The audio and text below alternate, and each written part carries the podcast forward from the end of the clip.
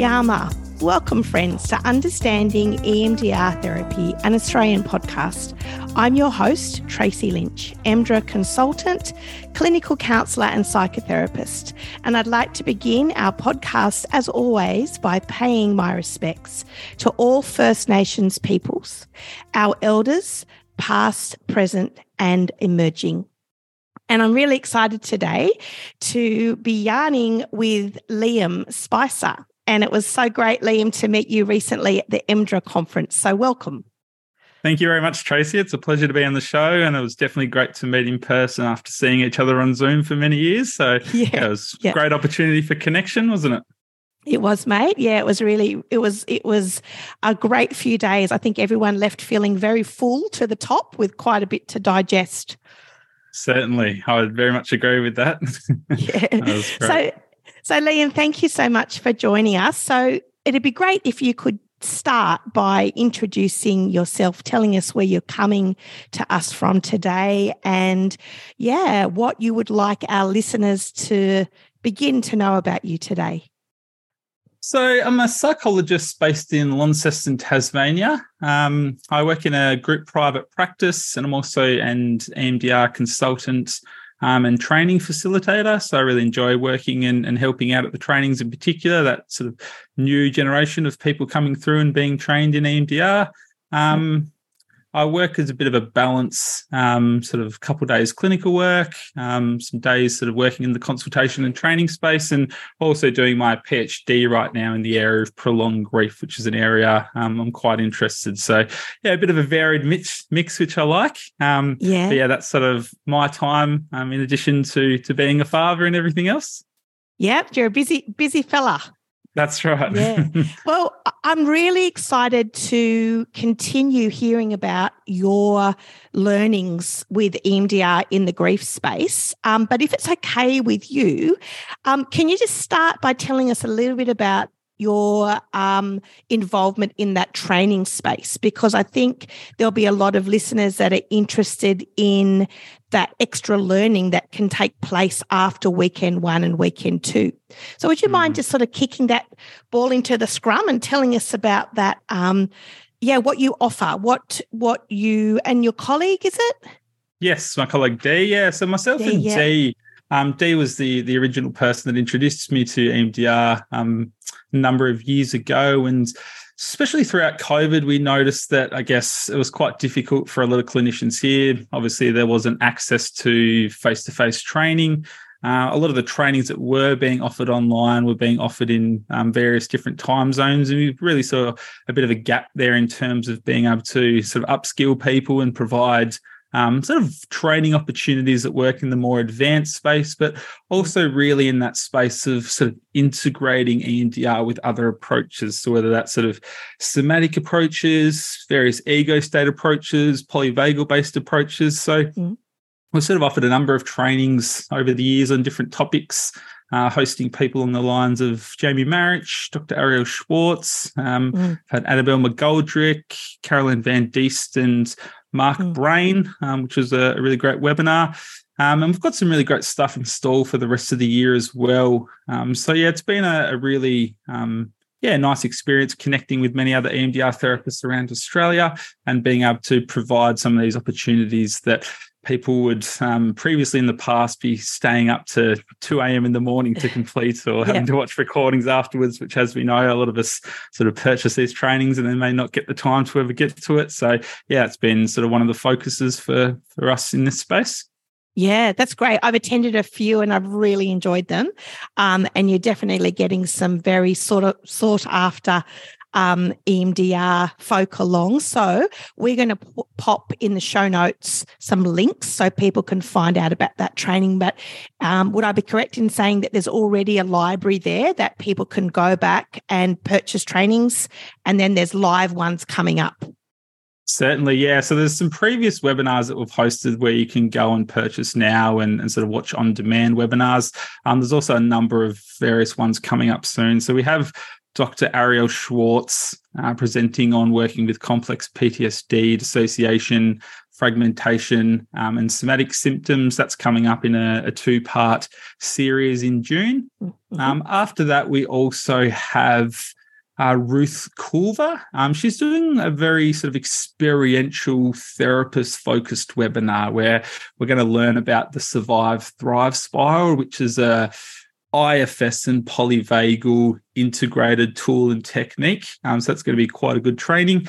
Um, moving forward after that, um, it's a real privilege and honour to be hosting both Professor Paul Miller and Professor Derek Farrell, who recently presented at the EMDRA conference, and that's going to be on um, working with complex PTSD, but also psychosis and schizophrenia, um, a space that really hasn't been out there in terms of training um, in the last couple of years. So that's going to be a really great opportunity. And then towards the end of the year, I'm hosting one myself on sort of enhancing attunements and the therapeutic relationship within the sort of EMDR and trauma focused space. So, really more fine tuned skills and ways mm. of trying to enhance um, that connection with the clients, being aware of our own activation within the therapy space, and some of those other important principles, sort of integrating um, sort of interpersonal neurobiology, polyvagal theory, and, and stuff along those lines. So I'm excited to to be presenting that as well there's some there's some great um, some great gear there. Um, so really encourage people to jump on and check out um, the EMDR Integrative website and keep an eye out for those amazing trainings, amazing resources that are coming up. So. Um, on behalf of our community, thank you that you um, are holding space to get sort of experts in our field in and teach us about about many different things. So thanks hmm. for that, Liam. Yeah. No, our pleasure. It's certainly an area we're quite passionate about. Yeah, yeah. So, Liam, um, it was really great to be um, part of the mob of people that were there live and online at the conference listening to your presentation on grief. And I'd like to start by understanding some more about why you chose to specialize and understand more about EMDR with grief. So, what what what sort of led you um, to dig deeper into that space? Hmm. Yeah, it's a really great question, Tracy. I think it's been a real combination for me of, of I guess, personal experiences, but also, I guess, sort of um, a, a, sort of combination of mix of sort of philosophical and, and even sort of spiritual experiences, um, sort of studying overseas in India in the past, and I guess seeing a lot of grief there in various forms. Um, also throughout very sort of um, significant times in my life, um, sort of losing um, important people to myself and, and going mm. through mm. a, a, lot of loss with my partner in our journey towards having um, a baby together. So I think a, a, mm-hmm. bit of a combination there of things mm. that I've observed and been a part of, my own personal experiences. And it's certainly a, a real big space within EMDR that hasn't probably receive quite as much an attention as a lot of other areas. There's definitely yeah. some research out there now supporting the use of EMDR with grief and, and with more those prolonged grief responses. But mm-hmm. in comparison to a lot of other areas within the EMDR space, it's certainly probably one of the most under researched. And, and that sort of sparked a bit of passion in that domain as well, really trying to, mm. um, I guess, get the message out there that obviously EMDR can be a really valuable and beneficial treatment for people whose grief has become stuck or frozen yep. or blocked in some way. Yeah. Okay. So thank you, Liam, for helping us to understand some more about why the pool, I guess. I think for many of us, um, what we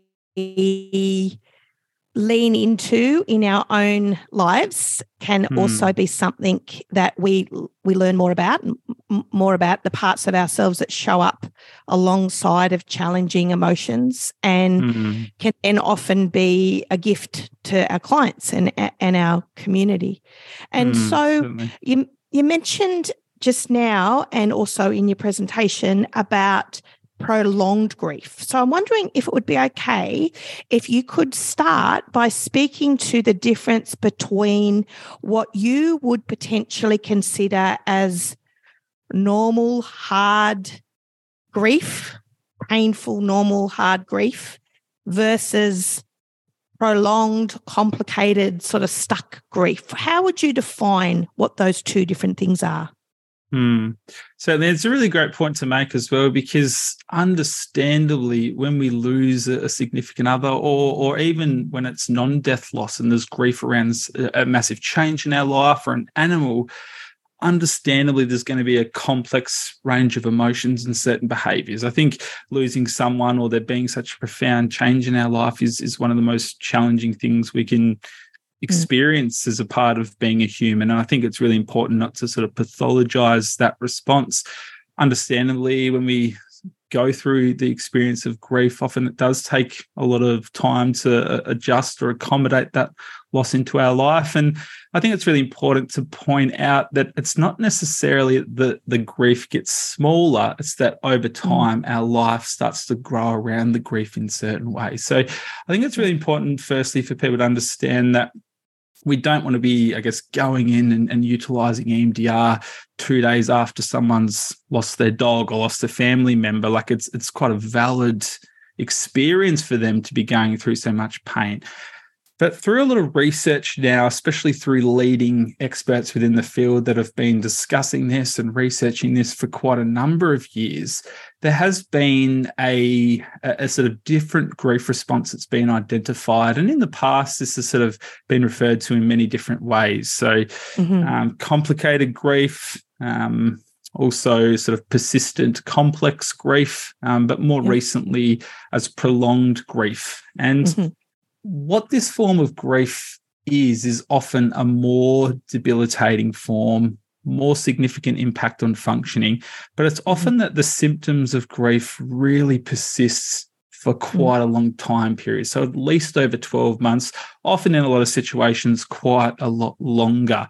So I think it's really important to differentiate that. And there's mm. various ways of doing that, of course, but there is a, a very distinct difference between someone's understandable response to a loss in that sort of yes. acute grief phase, and then someone's sort of more prolonged grief reaction, which for some particular reason may have been sort of blocked in some form or, or mm-hmm. due to the circumstances or a lot of other factors, it's become a little bit more complex. And they're the ones that the research yep. demonstrates can actually benefit from intervention. Okay. Okay. Thank you for explaining that so well.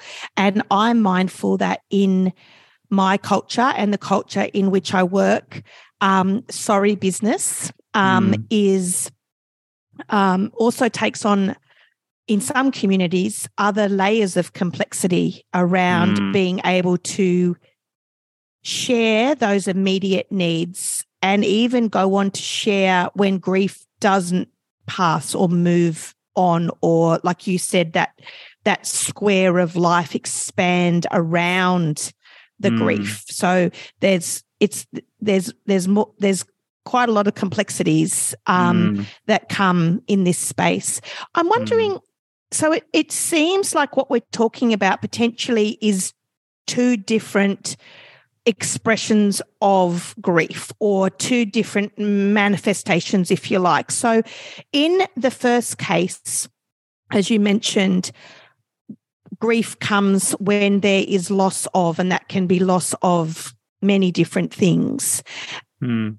In your in your experience, in those earlier days, if clients were coming to see EMDR therapists in the earlier days, um, how do you feel as EMDR therapists we can best support people potentially before that grief may become stuck if it's going to get stuck? Like, what can we do in those early days?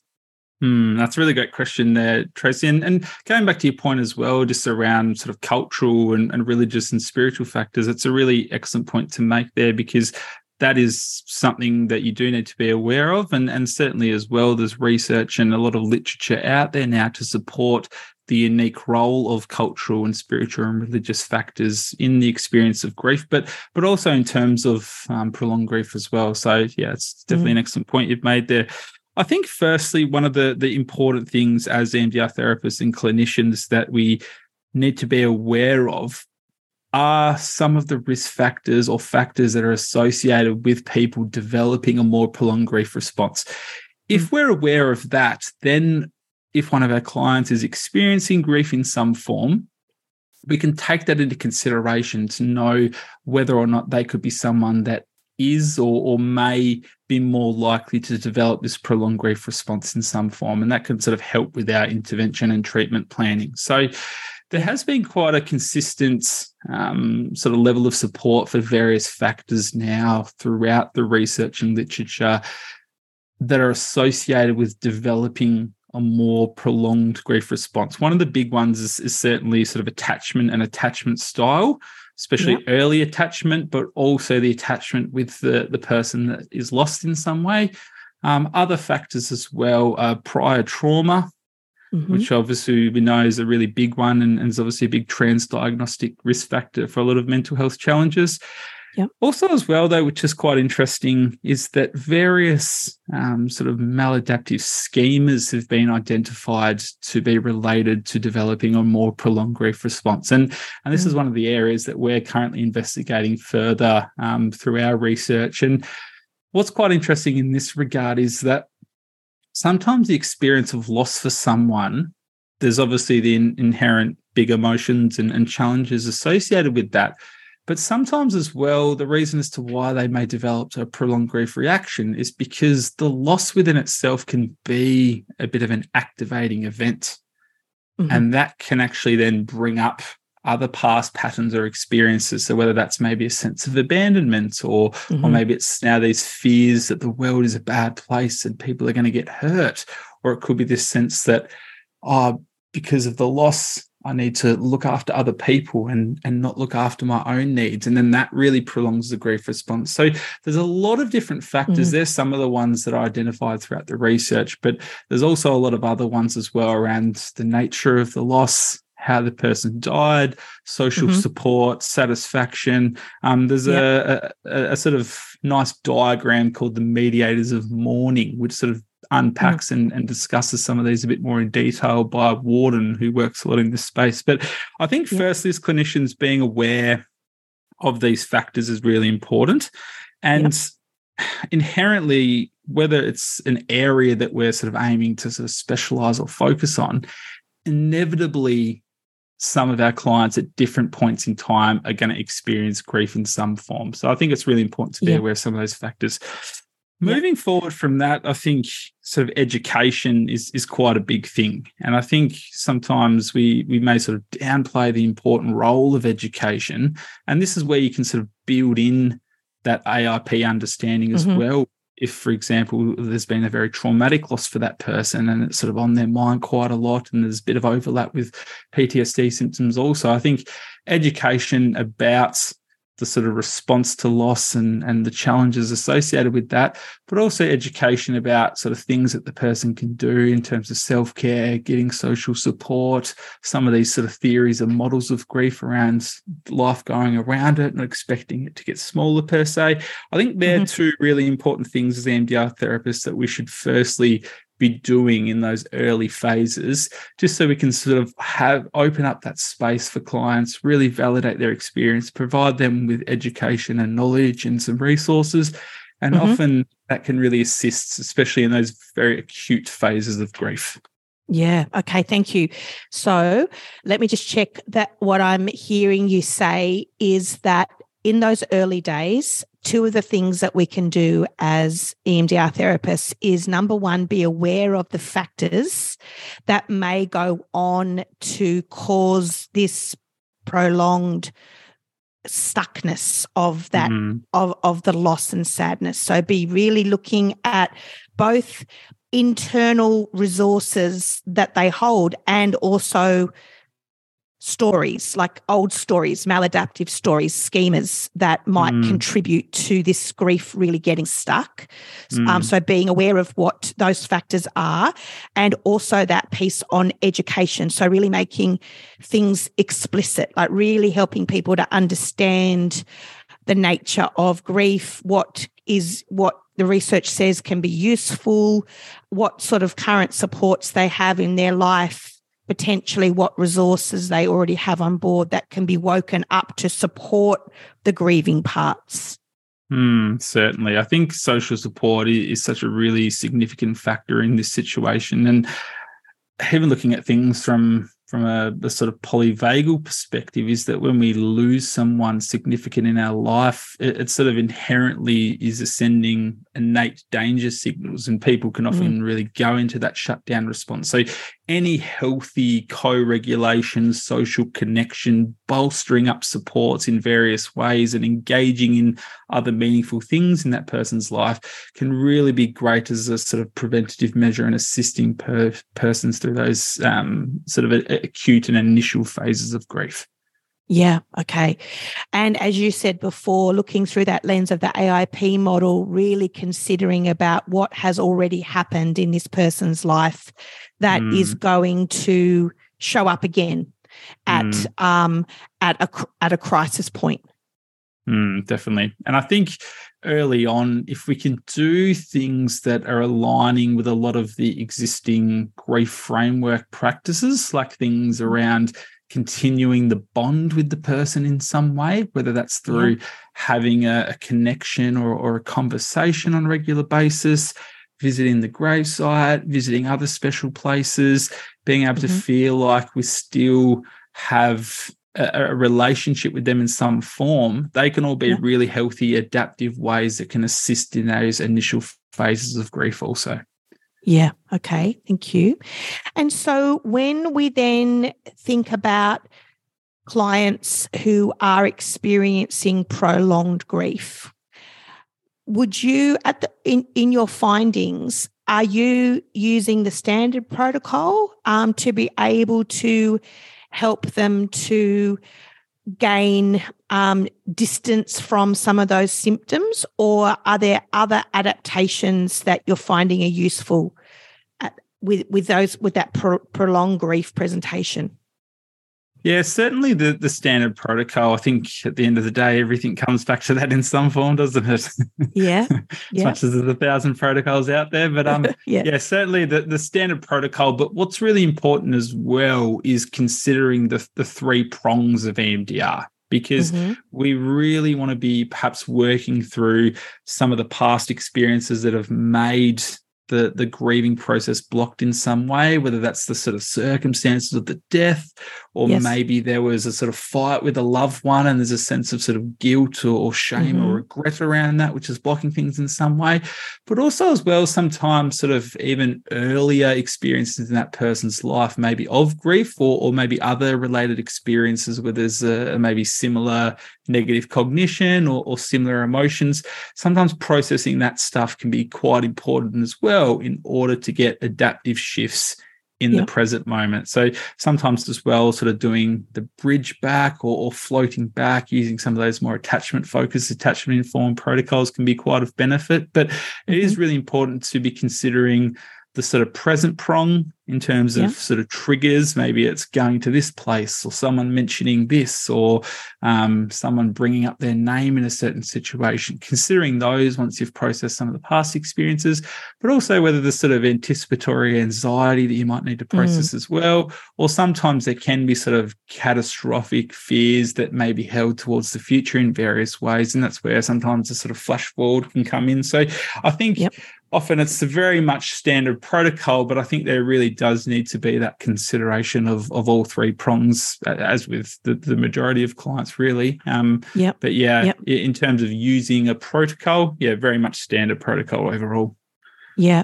So it sounds like we're really being curious with the client about what is the material that is stuck.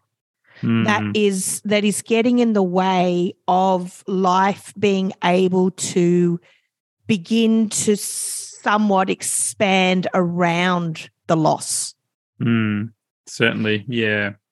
Whether that be the image of the person's last breath or um, or or belief systems around grief if I let the client, if I let that person go, that means I don't love them anymore. Mm, or, mm. um, or, um, like you said before, those more early attachments, if it feels like life can't go on without that particular person.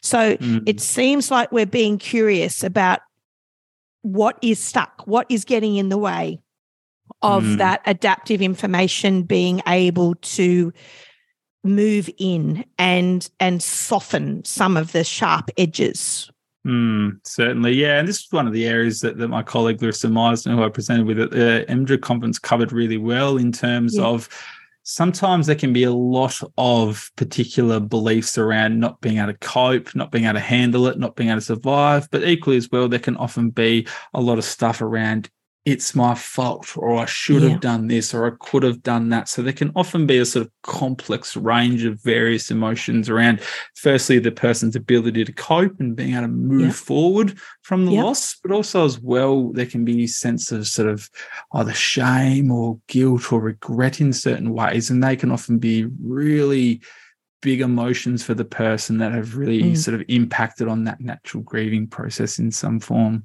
Mm. Yeah. Okay. Thank you. So, in all of your research, um, and I imagine many, many hours of you reflecting about the the human condition of grief and prolonged grief, what what has been your biggest learnings or aha moments? Has there been anything that has stood out for you as wow, this is this is a new way to think about that, or I, wouldn't have thought that. What's been your biggest learnings here in this space? Hmm. It's a really great point. Um, really good question. Hmm.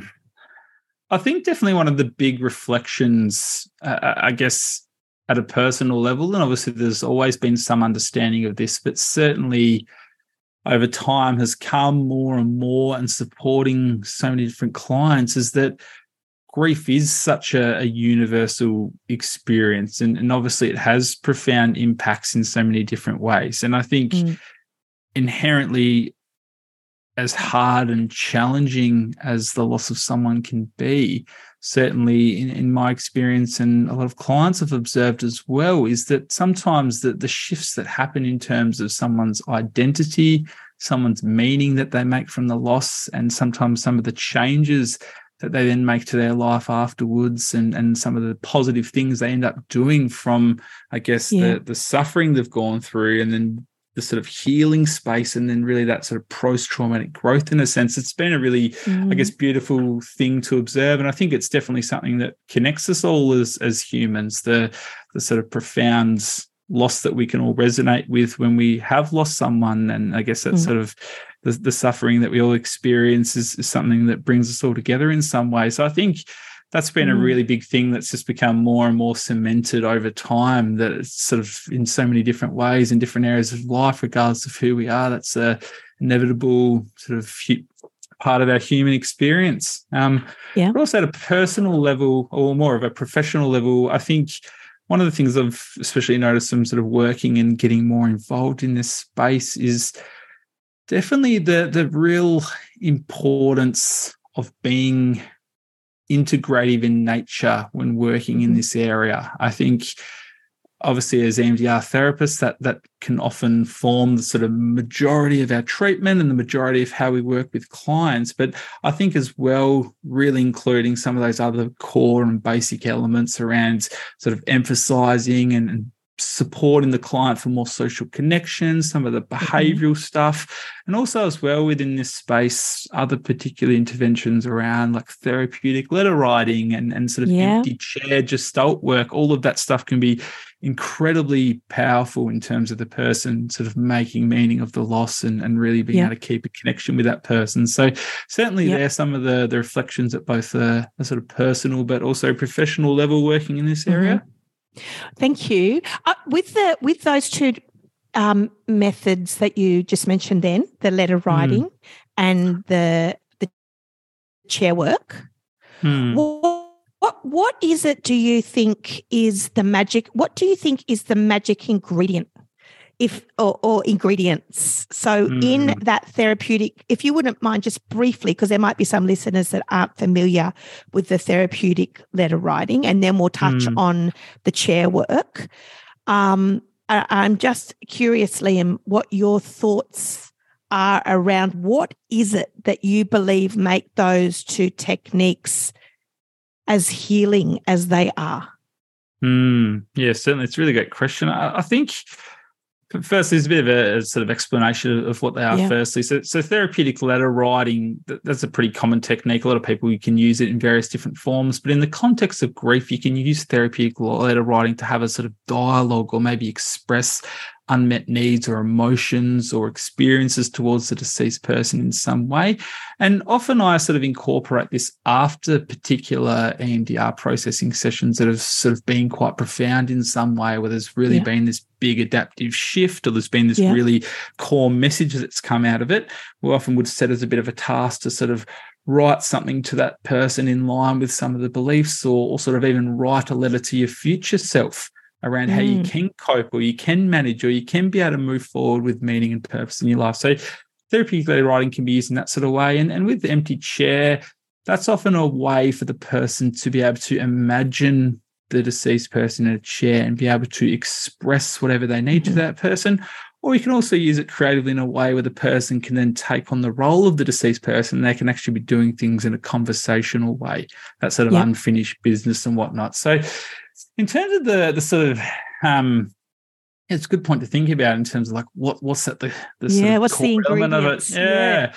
Uh, yeah. I think that the fact that it is so experiential and, and obviously mm-hmm. as EMDR therapists we know the importance of that the sort of connecting with the bodily sensations. It's not yeah. just a, a cognitive process. Um, even mm. with letter writing, often really sort of encourage the person to be connecting with what they're noticing and what they're feeling in their body as they're doing yeah. that exercise. So I think the fact that it's mm. experiential mm. is certainly a, a very important aspect. But I think as well, it also sort of taps into, I guess, from a theoretical perspective, that continuing bonds where we sort of yeah. still feel like we have a, a, connection with that person in some way. So it almost has mm. that sort of spiritual element, whether a person's religious or not, and, and regardless of what their views are towards those sort of things. I think often for people that can be quite profound in terms of feeling like the person's still there in some way whether it's in a spiritual sense of, of yep. them feeling around them whether it's a spiritual sense of, of their religious views or even in the sense of they're there with me through the memories i have of them and yes. the impact they've made on my life and the person that i am so there's mm. many different ways that that sort of continued connection can be interpreted. But I think that's a really core ingredient as to why these are important sort of intervention and things to use because it really allows us to still feel like we've got that connection in some way, which I think is quite powerful. Yeah, yeah. And it really, when I have done that sort of work with clients, like you were saying before, that experiential somatic engagement, because grief is somatic. We feel it in our bones, mm. we feel it in our body.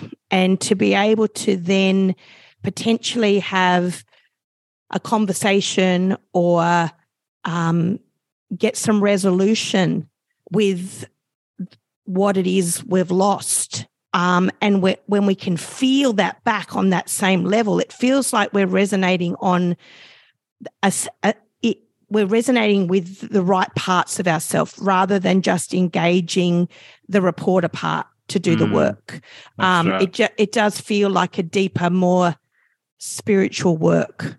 Mm, definitely, yeah, I much agree. And I think uh, on that sort of notion of parts there as well, you can really bring that into this work where, for example, if there's maybe a, a, a very young childhood part who's feeling deeply impacted or abandoned as a result of the loss, yeah. well, then you can yeah. actually uh, allow that part to express how they feel and, and, connect with their emotions as a way to, I guess, facilitate some of the processing of the grief. So I think you can yeah. definitely bring that that stuff in really well as well, which is a, a really good point to, to make there, Tracy. Yeah. Mm. yeah.